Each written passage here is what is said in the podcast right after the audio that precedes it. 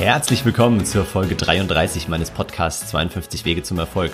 Ich bin Dennis Fischer und in der heutigen Folge geht es darum, wie Sprache unser Denken formt. Also wie die Worte, die wir alltäglich verwenden, unsere Gedanken und damit letztendlich auch wieder unsere Handlungen beeinflussen. Und da gehe ich zum einen so ein bisschen auf einen interessanten TED-Talk ein, der eben sich genau darum dreht, welche Worte in welchen Fremdsprachen beeinflussen unterschiedliche Denk- und Handlungsweisen. Und zum Schluss habe ich einerseits noch zwei Worte für dich dabei, die du nie wieder am besten verwenden solltest und aus deinem Wortschatz streichen solltest. Und dann habe ich drei Worte dabei, die wir deutlich häufiger verwenden sollten. Also, lass dich überraschen und viel Spaß beim Hören.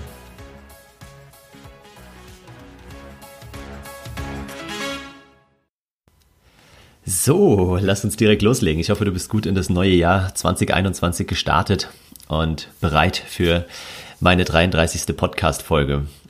In meinem Buchkapitel, und ich hoffe, du hast das Kapitel dazu schon gelesen, weil ich es echt extrem wertvoll finde und auch gut, wenn du es so als Background hast. Wenn nicht, dann ja, besorg dir gerne noch mein Buch. Es hat gerade bei Amazon die hundertste Rezension bekommen. Da habe ich mich echt gefreut letzte Woche.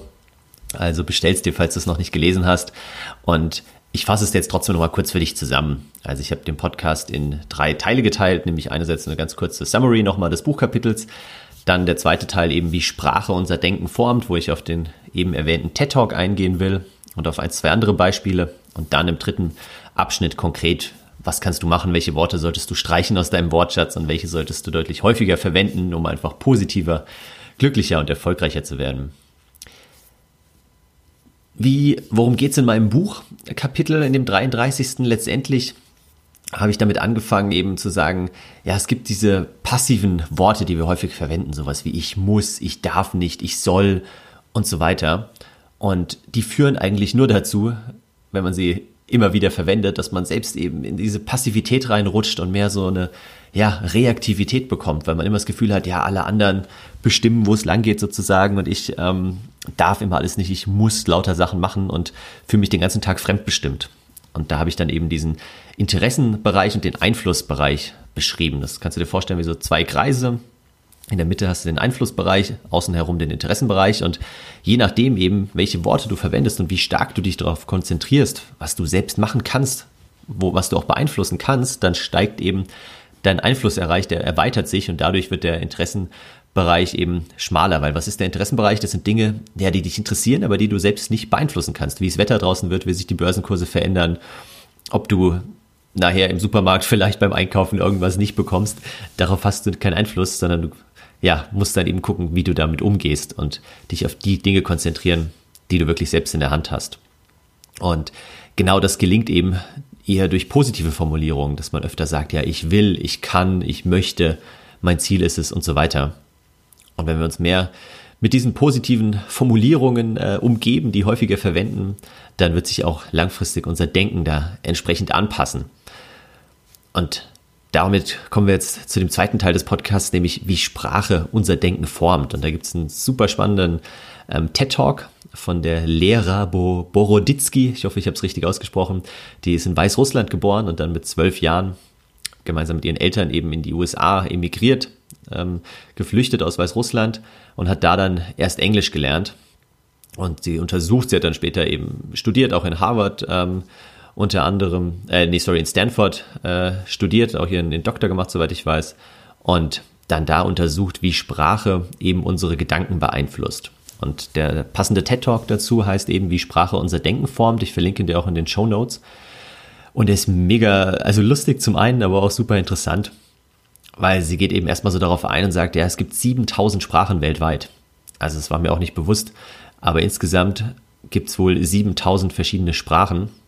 Und ja, Sprache dient ja im allerersten Schritt mal dazu, Gedanken in den Kopf eines anderen Menschen zu bringen. Was meine ich damit? Stell dir mal vor, du siehst eine Giraffe, die hat so einen roten Schal, der ihr um den Hals weht und die steht auf Skiern.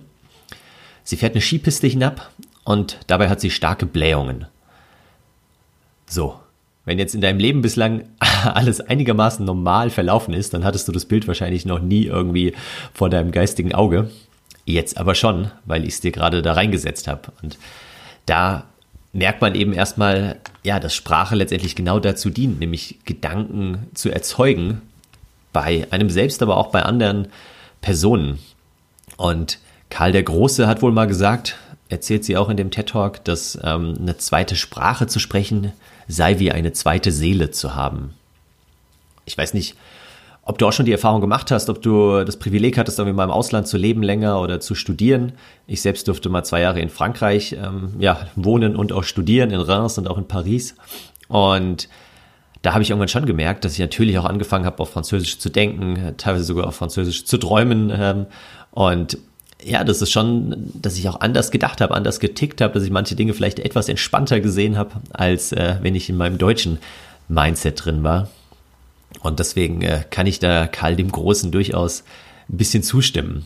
Und die Lehrer in dem TED Talk beschreibt eben auch sehr schön, wie unterschiedliche Sprachen, unterschiedliche ja, Denkmuster beeinflussen. Also zum Beispiel spricht sie von den Artikeln, die ja im deutschen, französischen, englischen, oder sorry, deutschen, französischen und spanischen ähm, sehr unterschiedlich sind. Zum Beispiel das Wort Brücke ist ja die Brücke im Deutschen, aber im Spanischen ist es eben männlich. Und deswegen, wenn man Deutsche und Spanier befragt, welche anderen Adjektive sie mit einer Brücke assoziieren, dann sagen Deutsche häufig sowas wie, ja, sie ist elegant, sie ist schön, während Spanier wohl nach der Studie ähm, gesagt hätten, ja, die Brücke ist lang, die ist stark, also eher männliche Adjektive, wohingegen die Deutschen eher weibliche Adjektive mit einer Brücke verbinden. Und das haben sie noch bei anderen ähm, Worten auch getestet und das fand ich schon sehr, sehr spannenden Insight. Was aber noch interessanter fast war, war eben so, ja, an Redewendung und wie man etwas sagt. Zum Beispiel hat sie da so ein Bild gezeigt von jemandem, der eben ja mit dem Hintern einen, äh, eine Vase und umstupst, die dann auf den Boden fällt und dann sagen wir im Deutschen ja, er hat die Vase zerbrochen, wohingegen man im Spanischen eben sagen würde, die Vase ist zerbrochen. Also es geht gar nicht darum, wer die Vase zerbrochen hat, ob es jetzt ein Er oder eine Sie oder ein Kind oder ein Greis war, sondern es geht darum, die Vase ist zerbrochen. Und dadurch liegt halt der Fokus schon auf ganz unterschiedlichen Dingen. Nämlich zum einen eben fokussieren wir uns darauf, wer hat das gemacht und auf den Bösewicht sozusagen. Im anderen geht es halt darum, ja, die Vase ist zerbrochen und das ist ja auch das, was am Ende eben vielleicht schlimm ist und uns ärgert, aber wer sie dann zerbrochen hat, ist im Zweifelsfall zweitrangig. Also da beschreibt sie sehr schön, wie eben die Sprache auch unsere, unser Denken steuern kann. Und ich habe da also sehr viel recherchiert, auch in den letzten Tagen dazu, habe dann auch einen sehr interessanten Zeitartikel entdeckt. Den verlinke ich dir natürlich auch in den Show Notes. Und da fand ich noch ein interessantes Beispiel, was ich dir gerne mitgeben würde, nämlich den Euro-Rettungsschirm. Kannst du dich ja noch dran erriechen, äh, dran erinnern, dran erriechen bei Griechenland, wollte ich sagen. Und ähm, da haben wir hier im deutschen Sprachraum eben immer vom Euro-Rettungsschirm gesprochen was ja erstmal so die Assoziation weckt, dass da irgendjemand jetzt unverschuldet in Gewitter reingekommen ist und äh, wir geben ihm halt einen Schirm sozusagen, damit er vom Regen geschützt ist. Im Englischen heißt dieser Begriff aber Bailout. Und Bailout ist auf Deutsch so viel wie heraushauen oder auch auf, auf Kaution aus dem Gefängnis holen. So kann man es auch übersetzen. Und das, ja, äh, da interpretieren wir jetzt natürlich eher rein, dass irgendwie der von der Pleite bedrohte Staat, also damals Griechenland, selbst an der Lage schuld ist und vielleicht sogar kriminell gehandelt hat. Und wir müssen ihn jetzt wieder irgendwie auf Kaution da rausholen. Also solche Worte und Wortschöpfungen sind super interessant, weil sie einfach auch sofort unser Denken, unsere Wahrnehmung beeinflussen. Und ich habe, ich glaube, letztes Jahr war das genau, ähm, von einem Trainerkollegen ein, ein, ziemlich cooles Buch empfohlen bekommen. Natürlich ein Buch, äh, das heißt Lost in Translation. Und das habe ich dann meiner Freundin letztes Jahr geschenkt und da kann ich echt nur empfehlen. Das heißt Lost in Translation, unübersetzbare Wörter aus der ganzen Welt. Ist äh, wirklich sehr schön auch grafisch aufgemacht und ähm, beinhaltet eben zahlreiche Worte aus der ganzen Welt, die man eigentlich nicht übersetzen kann. Mein Lieblingswort, ähm, vielleicht hast du das auch irgendwo bei mir schon mal gelesen oder gehört, äh, kommt aus dem Japanischen und heißt Tsundoku. Und Tsundoku, hier steht drin, ist die Erklärung, oder ist das Wort für ein Buch ungelesen lassen, nachdem man es gekauft hat und es zu den anderen ungelesenen Büchern legen. Kennst du wahrscheinlich nur zu gut, wenn man sich mal wieder irgendeinen Ratgeber gekauft hat, der ist noch original verschweißt und wird dann zu den anderen gelegt und da haben die Japaner eben das Wort Tsundoku für kreiert, wofür es ja im Deutschen kein Wort gibt. Was mir auch sehr gut gefällt hier drin, ist aus dem Hawaiianischen das Wort Akihi. Nämlich, ähm, wenn man eine Wegbeschreibung anhört, dann losläuft und sie augenblicklich wieder vergisst, heißt das, man geht Akihi. Ist dir vielleicht auch schon mal irgendwo passiert, wo man denkt, in einer fremden Stadt und dann lässt man sich was äh, von dem Airbnb-Host erklären und denkt, ja, ja, ich werde dich schon finden. Und sobald man losgelaufen ist, hat man keine Ahnung mehr, wo man eigentlich ist und wo es jetzt lang geht. Ähm, ich habe noch eins rausgesucht, was mir persönlich auch wieder gut gefällt, nämlich, ich hoffe, ich spreche es richtig aus, Cotisuelto. Und das ist ein aus dem karibischen Spanisch äh, und bedeutet ein Mann, der sich weigert, ein, sein Hemd in die Hose zu stecken. Ich lese auch mal kurz die Erklärung hier vor. Der Grund hierfür ist heute wohl eher ein ungeschriebenes Modegesetz für Männer unter 40 als Schlampigkeit. Doch ein Cotisueto ist in der Regel ein Mann, der sein Hemd in der richtigen Größe trägt und sowohl mit der Welt als auch mit seiner Kleiderwahl im Reinen ist. Also kann ich nur bestätigen, ich stecke meine Hemden auch sehr gern, sehr ungern in die Hose und deswegen gefällt mir das Wort sehr gut. Es gibt aber auch ein deutsches Wort, was sie hier zum Beispiel verwenden, nämlich Kabelsalat. Dieses Wort beschreibt das Gewirr völlig verknoteter Kabel. Ja, ist für uns selbstverständlich, aber im Ausland kennt man es eben nicht und da gibt es auch keine Übersetzung für in anderen Sprachen. Und also dieses Buch Lost in Translation kann ich wirklich äh, sehr empfehlen. Es ist nett aufgemacht und auch das spiegelt eben extrem gut wider, ja, wie Sprache sich unterscheidet, wie Sprache auch das Denken beeinflusst und welche Wörter es in anderen Sprachen gibt, weil sie eben ganz andere Bedürfnisse haben. Also ein Wort da drin, ich habe es jetzt gerade hier nicht aufgeschlagen, aber das beschreibt zum Beispiel in, bei den Inuit, bei den ähm, Eskimos, ein Wort, was so viel übersetzt heißt wie immer wieder raus vor die Tür gehen und gucken, ob jemand kommt. Weil da kommt halt einfach tagelang, vielleicht auch wochenlang niemand vorbei und deswegen gehen sie immer mal wieder raus und gucken, ob doch jemand vorbeikommt.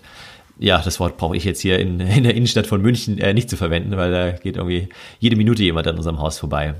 Also das äh, finde ich, finde ich sehr interessant, diese Zusammenhänge eben zwischen Sprache und auch unserem Denken. Und jetzt will ich im dritten Teil nochmal darauf eingehen, welche Worte wir streichen sollten und welche Worte wir häufiger verwenden sollten in unserem Alltag. Und auch da habe ich wieder einen, Buchtipp, nämlich auch vom Stanford-Professor äh, Bernhard Roth. Das Buch heißt The Achievement Habit, Stop Wishing, Start Doing and Take Command of Your Life. Ist bisher nur im Englischen erschienen, soweit ich weiß.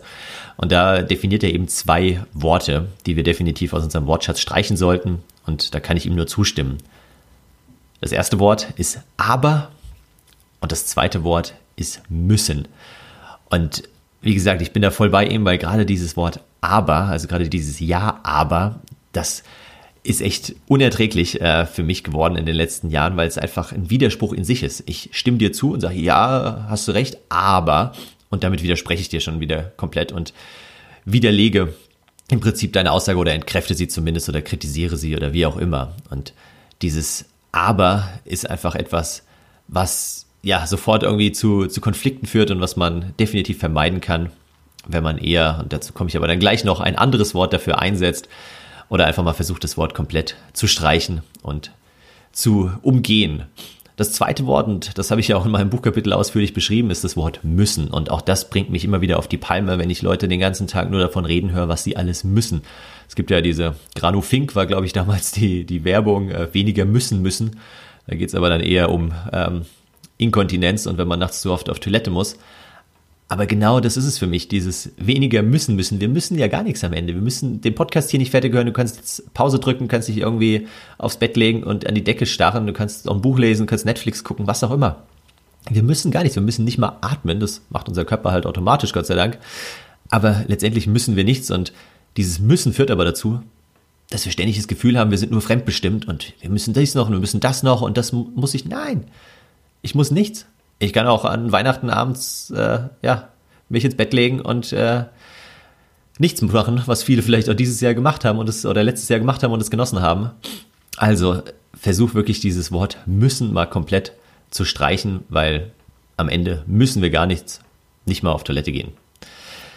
So, und having said that, noch ein Punkt, den ich, den ich an der Stelle noch ganz gern anmerken würde, nämlich wie wir mit uns selbst sprechen auch das ist mir in den letzten Tagen wieder, als ich hier den Podcast vorbereitet habe, verstärkt aufgefallen, als ich so eins, zweimal irgendwie, vielleicht kennst du das auch, wenn du in der Spüle was abspülst und dann hältst du so einen Löffel unter den Wasserstrahl und denkst nicht daran, dass der Löffel ja so halb rund ist und dass es dann in den Löffel reinschießt, das Wasser, und dann schön so im, 90 Grad Winkel wieder raus aus dem Löffel und dann voll auf meine Hose. Es sah aus, als hätte ich mir direkt in die Hose gemacht. Und dann habe ich mich natürlich kurz selbst geschimpft und gesagt, ah, du Trottel, kannst du nicht mal aufpassen, so. Aber dann dachte ich mir im nächsten Moment genau das, worüber wir jetzt sprechen, nämlich, ey, wie, wie redest du mit dir selbst? Also würdest du zu einem anderen du Trottel sagen oder du Depp, wenn jetzt dein Partner, deine Partnerin irgendwie sich vollspritzt, dann sagst du ja auch nicht, ey, du Vollidiot. Ähm, so, und beziehungsweise wenn du es sagst, dann fällt die Reaktion entsprechend aus. Auch das habe ich natürlich gestern mal nur in Vorbereitung hier für den Podcast direkt selbst getestet mit meiner Freundin. Und sie hat, ich weiß gar nicht mehr, was es war, irgendwas Kleines in der Küche auch ähm, gemacht, wo ich dann gesagt habe, bist du bescheuert? Oh, oh, oh, oh, oh. Da hättet ihr sie mal sehen sollen. Weil dann kam natürlich und völlig zu Recht dann gleich zurück, Sag mal, Dennis, das hätte ich mal zu dir sagen sollen, oder? Hätte ich mal zu dir gesagt an der Stelle, bist du bescheuert, dann hättest du mir aber was erzählt. Und natürlich hat sie völlig recht, ich hätte ihr was erzählt. Aber ich fand es ähm, perfektes Beispiel jetzt in Vorbereitung für den Podcast, wie wir eben mit uns selbst sprechen und dass wir uns selbst manchmal Trottel, Depp, Idiot, was auch immer nennen und sagen, pass doch mal auf oder das kannst du doch besser oder was auch immer. Aber auch da sollten wir eben mal überlegen, ja, reden wir, ist es nicht wertvoll, mal besser mit uns selbst umzugehen, andere Worte zu verwenden, uns nicht selbst zu runterzumachen, zu beleidigen, zu beschimpfen, weil auch dadurch äh, kann natürlich unser Selbstwertgefühl entweder steigen oder halt in den Keller gezogen werden. Also das noch als kleine Randnotiz zu den Worten, die wir vielleicht mal streichen sollten, nämlich aber und müssen. Und was sind jetzt so drei Worte, die wir häufiger verwenden sollten im Alltag? Und da gibt es wahrscheinlich 33 äh, Worte oder 330, was auch immer. Ich habe jetzt mal mich auf drei fokussiert, die ich persönlich einfach sehr subjektiv extrem wichtig finde und die wir häufiger verwenden sollten, meiner Meinung nach. Das erste Wort ist Danke. Also wirklich dieses Thema Dankbarkeit kommt ja auch noch in einem der nächsten Podcasts dran. Da geht es auch um das Dankbarkeitstagebuch, aber einfach auch mal anderen Leuten Danke sagen. Egal, was sie gemacht haben, es kann nur eine Kleinigkeit sein, aber sofort empfindet man selbst eben mehr Dankbarkeit, weil man es auch ausspricht. Der andere fühlt sich gewertschätzt und ja, merkt, ah, okay, da hat er jetzt, hat er oder sie was Gutes getan und es ist einfach eine gleich eine ganz andere Basis, eine gleich andere Ebene der Kommunikation, wenn wir öfter mal Danke sagen. Das zweite Wort ist mal häufiger wir oder uns zu sagen, anstatt immer ich, ich, ich wir selbst reden ja sehr gerne von uns und wir kennen uns natürlich auch selbst am besten und wissen, was wir selbst wollen und brauchen. Aber wenn wir, egal ob es jetzt im beruflichen Sinne irgendwie unser Team hinter uns vereinen wollen, ob es privat irgendwie unsere Familie, unser Partner, unsere Partnerin, unsere Kinder, was auch immer sind, wenn wir da öfter mal von wir sprechen, dann sitzen wir sofort in einem Boot. Also Angela Merkel beherrscht das ja auch immer äh, perfekt und spricht immer viel von zusammen und gemeinsam und so weiter. Und wenn wir öfter mal auch davon, von wir uns zusammen gemeinsam sprechen, dann sitzen wir sofort in einem Boot und überlegen auch eben, ja, wie, wie können wir dieses Ziel gemeinsam erreichen und nicht nur, wie kann ich jetzt irgendwas erreichen und wie kannst du mir vielleicht dabei behilflich sein, sondern wie kommen wir gemeinsam nach vorne. Also öfter mal wir statt ich, ich, ich. Und das dritte ist genau das, was ich vorhin angesprochen habe, nämlich öfter mal ja und statt ja aber zu sagen. Also dieses ja und einfach mal positiv und nicht dieses Ja und als Frage formulieren, sondern wirklich mal Ja und und einfach mal auf den Gedanken, auf den Ideen des anderen aufbauen und die mal weiterentwickeln, weiterspinnen. Und natürlich, das heißt nicht, dass ich keine Kritik mehr äußern darf. Ich darf durchaus meine, meine Meinung sagen, ich darf auch die Dinge kritisch hinterfragen, jedoch nicht, und ihr habt gemerkt, ich habe kein Aber verwendet, jedoch nicht mit diesem Ja, aber, Punkt, Punkt, Punkt, weil das ja sofort einfach Bam ein, ein Affront ist, sozusagen, ja, ja, das hast du toll gemacht, aber, Punkt, Punkt, Punkt, und dann ist der andere schon wieder demotiviert.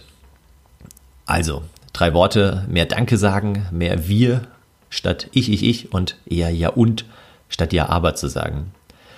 Also, in dem Sinne hoffe ich, du konntest was mitnehmen aus dem kurzen, knackigen Podcast, beschäftigst dich ein bisschen in den nächsten Tagen damit, wie Sprache unser Denken beeinflusst. Ich verlinke dir, wie gesagt, den TED Talk und Zeitartikel und noch andere hier in den Shownotes des Podcasts und dann achte einfach mal in den nächsten Tagen darauf, wenn du möchtest, welche Worte du häufig verwendest und ob du eben aber und müssen sagst und ob du die beiden Worte nicht mal aus deinem Wortschatz streichen möchtest.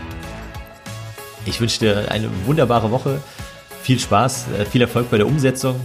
Ich freue mich schon auf äh, Podcast 34 in der nächsten Woche und bis dahin bleib inspiriert, schau gerne mal auf meiner Website dennisfischer.com vorbei und äh, mach da einen kurzen Test, wenn du willst. Ich habe da jetzt ein Quiz veröffentlicht zum Thema Future Work Skills, also was sind die wichtigsten Skills, die wir in der Arbeitswelt der Zukunft brauchen. Da gibt es einen kurzen Test mit ein paar Fragen, den du beantworten kannst, um dich selbst einzuschätzen, wie fit du schon bist für die Zukunft. Schau da gern vorbei und bleib inspiriert. Mach's gut.